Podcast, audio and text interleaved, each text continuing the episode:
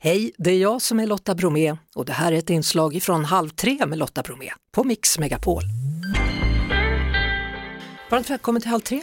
Tack Lotta. Hur är läget med dig, Olle Jönsson? Eh, jag har börjat lugna ner sig lite sådär nu efter, eh, först tycker jag det var jävligt jobbigt när jag kom hem från Gotland för då var jag väldigt trött och sånt och sen drog det här igång när serien började igen på, på, på tv och då blev det ju ännu värre. Aldrig jag varit med om så här mycket cred som jag fick för det här. Liksom. Och jag gick bara in som jag tänkte när jag åkte till Gotland.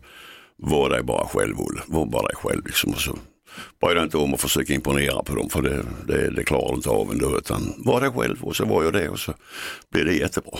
Ja, vad var dina farhågor? Om du nu hade några. Det, var, det värsta ögonblicket jag hade där, det var när vi åt kvälls, alltså middag på kvällen och jag skulle framföra en säng av rosor som Darin åt. Tänkte det här går åt helvete alltså. Det här, alltså, kan jag det här? Han sitter och tittar på mig liksom med sådana ögon. Så det. Men eh, det blev faktiskt bra. Han eh, sa han röjste längs ryggraden och mm. svarade mig efter att nu förstår jag hur mycket texten betyder. Men han, han har inte brytt sig om det innan liksom. Men nu förstår han liksom hur stark texten var. Så det, ja. det var ett jobbigt ögonblick det här nervet var det. Du måste fått en kick av att vara med, det, det får man inte det? Det, det ja. var ju det. Och jag kände en enorm saknad när jag satt på planet från Visby till, tillbaka till Stockholm igen och tänkte Fan det var roligt det här alltså. Det var, alltså, det var samma andas barn fast jag skulle kunna bli pappa till de flesta av dem som var med där så, så kändes det ändå så hjärtligt. Din klädsmak är lite annorlunda. Håller du med mig? Eller? Ja, Inte för ja, dig ja, kanske. Den är, men... den är utmanande men, men, men samtidigt så men man blir glad. Jag, nej, men jag var drabbad av något, eh, jag vet inte, något fenomen där att man har, eh, man har stort bekräftelsebehov. Jag har det. Så det är väl samma med kläderna det här men många skulle nog vilja kanske använda samma kläder men de vågar inte. Men när man har de kläderna så sticker man ut i alla fall. Det kan man ju säga att man mm. klär sig inte anonym precis men jag vet inte, jag har aldrig Ser jag något riktigt sådär häftigt så, nej jag kan inte låta bli. Jag vet en gång jag var i London och eh, gick där ner på Piccadilly Circus och eh, längst ner i den så hängde där en kavaj sydd i pytonorm. Så jag fick ringa hem till min revisor och sa, du, kan man sätta den som scenkavaj? Är det klart du kan. Ja, bra tack, då går jag ner och köper den. Så du har den nu? Ja, ja.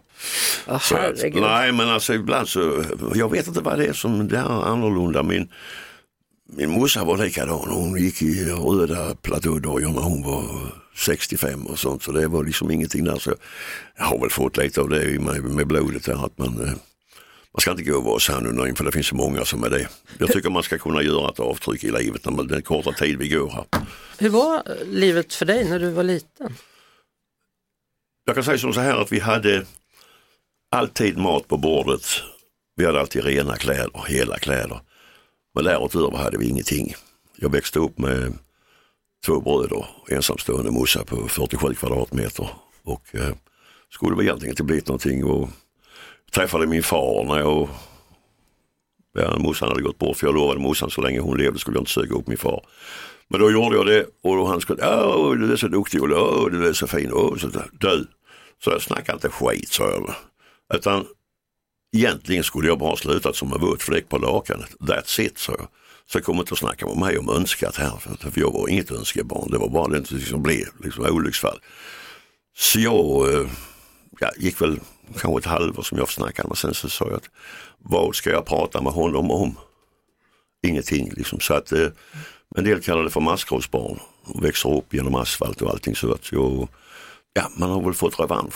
Eh, alltså jag var fruktansvärt mobbad i skolan. Man var fattigmansbarn, man var oäkting och man var det och det. Men det går ju aldrig ur de här men samtidigt så har jag tagit revansch på många av de här mina gamla skolkamrater. Är det revansch det handlar om eller handlar det om upprättelse? Upprättelse kan jag nog säga att det är. Ja. Att uh, här är jag och ser mig nu för fan för det gjorde ni inte innan. Jag tänker på din mamma då, vad, vad, vad var hennes storhet? Hur minns du henne?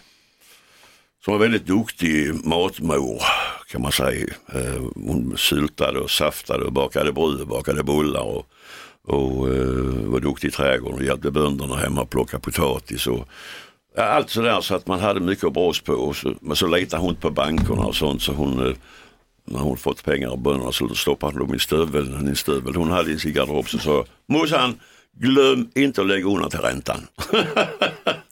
Hon ville inte att myndigheten skulle veta var hon hade pengar och hur mycket pengar hon hade. Men hon var väldigt, hade hon fått hand om mina pengar sedan jag var 18-20 år så hade jag varit mångmiljonär idag.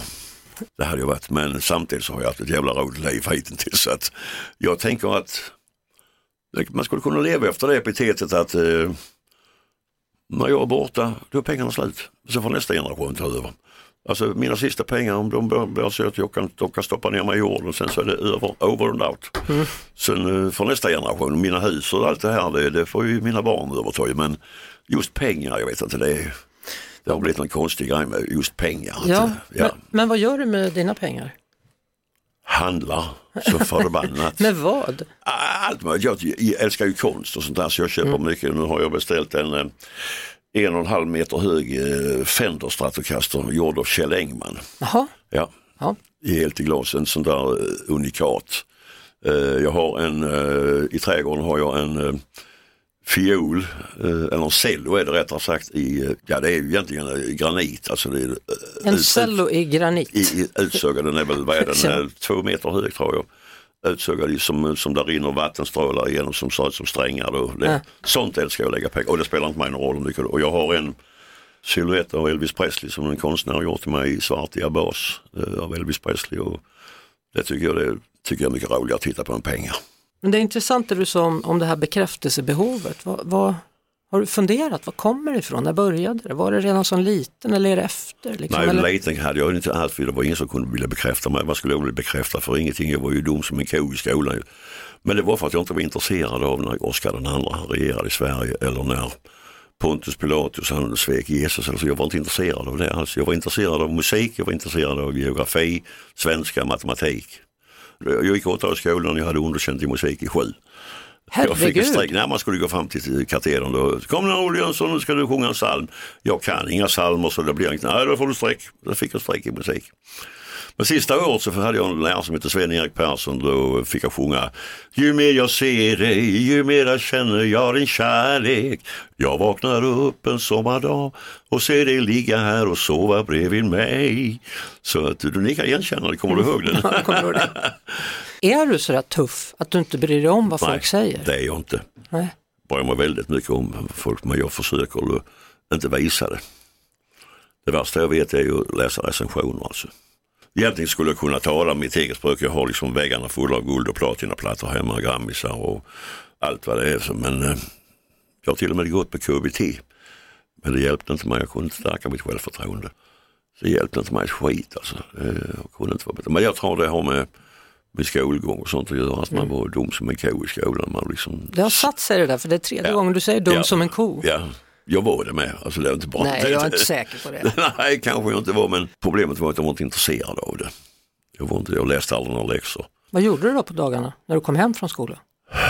Vi var ute och lekte cowboys, var vi ute och gjorde, ute i skogen mycket och lyssnade på mycket musik. Gjorde. Morsan hade en sån här vet, som skivspelare som um, kunde ladda tio skivor som spelade den, liksom den trillade ner efterhand. Och naturligtvis är det mycket bra att förkovra sig i skolan. Det kommer ju ingenstans utan det men samtidigt så förstår jag inte vad historia och kristendom har med det att göra liksom, om du förkovrar dig. Men, jag är inte artist, absolut inte. Jag älskar att gå i kyrkan och sjunga och sådär. Så att, eh, jag vet ju när jag låg inne med min hjärtinfarkt och knäppte jag händerna in och läste en bön. Att, eh, nu får du komma och hjälpa mig här för nu är det fara och färd. Hur länge sedan är det?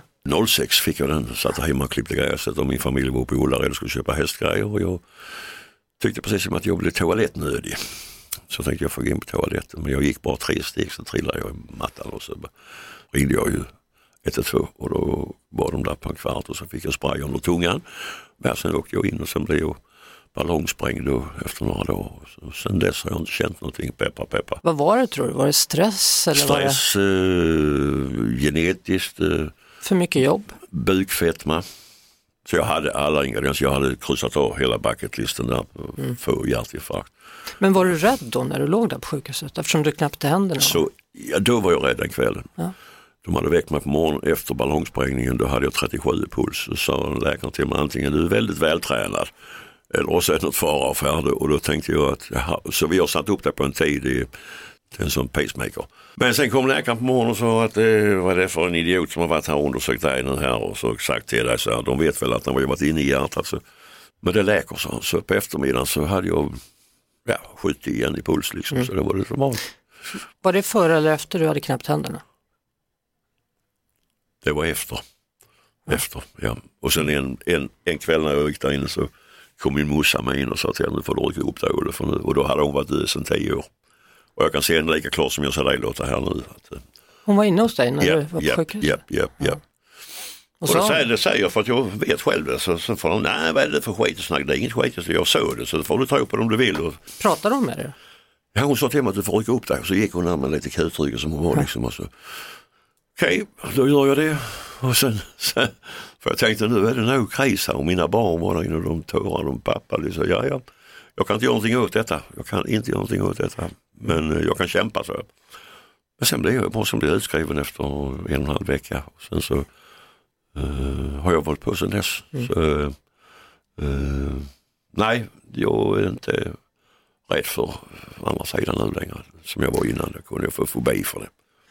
Ja, ja, så det blev en trygghet att mamma kom där då? Ja, jag tror vi kommer till ett rätt bra ställe faktiskt. Jag vet ju, jag var ju där och tittade och det var det gröna ängar och det var jätteskönt. Jag upplevde inte alls det som något farligt. Alltså, det var bara att somna bort och inte ha ont eller sånt mer. Ska vi sitta ett par timmar till så kan vi det. Det kan vi, men jag tänker att vi kanske ska avrunda lite. Vad Ja. känner du? Jo, alltså det är, Det är alltid kul att prata med dig, Olle. det är kul att prata med dig Lotta. Stort tack för Ja, att tack du ville vara med. Halv tre med Lotta Bromé på Mix Megapol.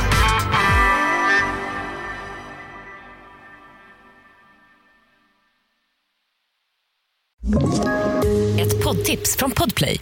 I podden Något Kaiko garanterar östgötarna Brutti och jag, Davva, dig en stor dos skratt. Där följer jag pladask för köttätandet igen. Man är lite som en jävla vampyr. Man har fått lite blodsmak och då måste man ha mer. Udda spaningar, fängslande anekdoter och en och annan arg rant. Jag måste ha mitt kaffe på morgonen för annars är jag ingen trevlig människa. Då är du ingen trevlig människa, punkt. Något Kaiko, hör du på Podplay. Därför är gardinerna.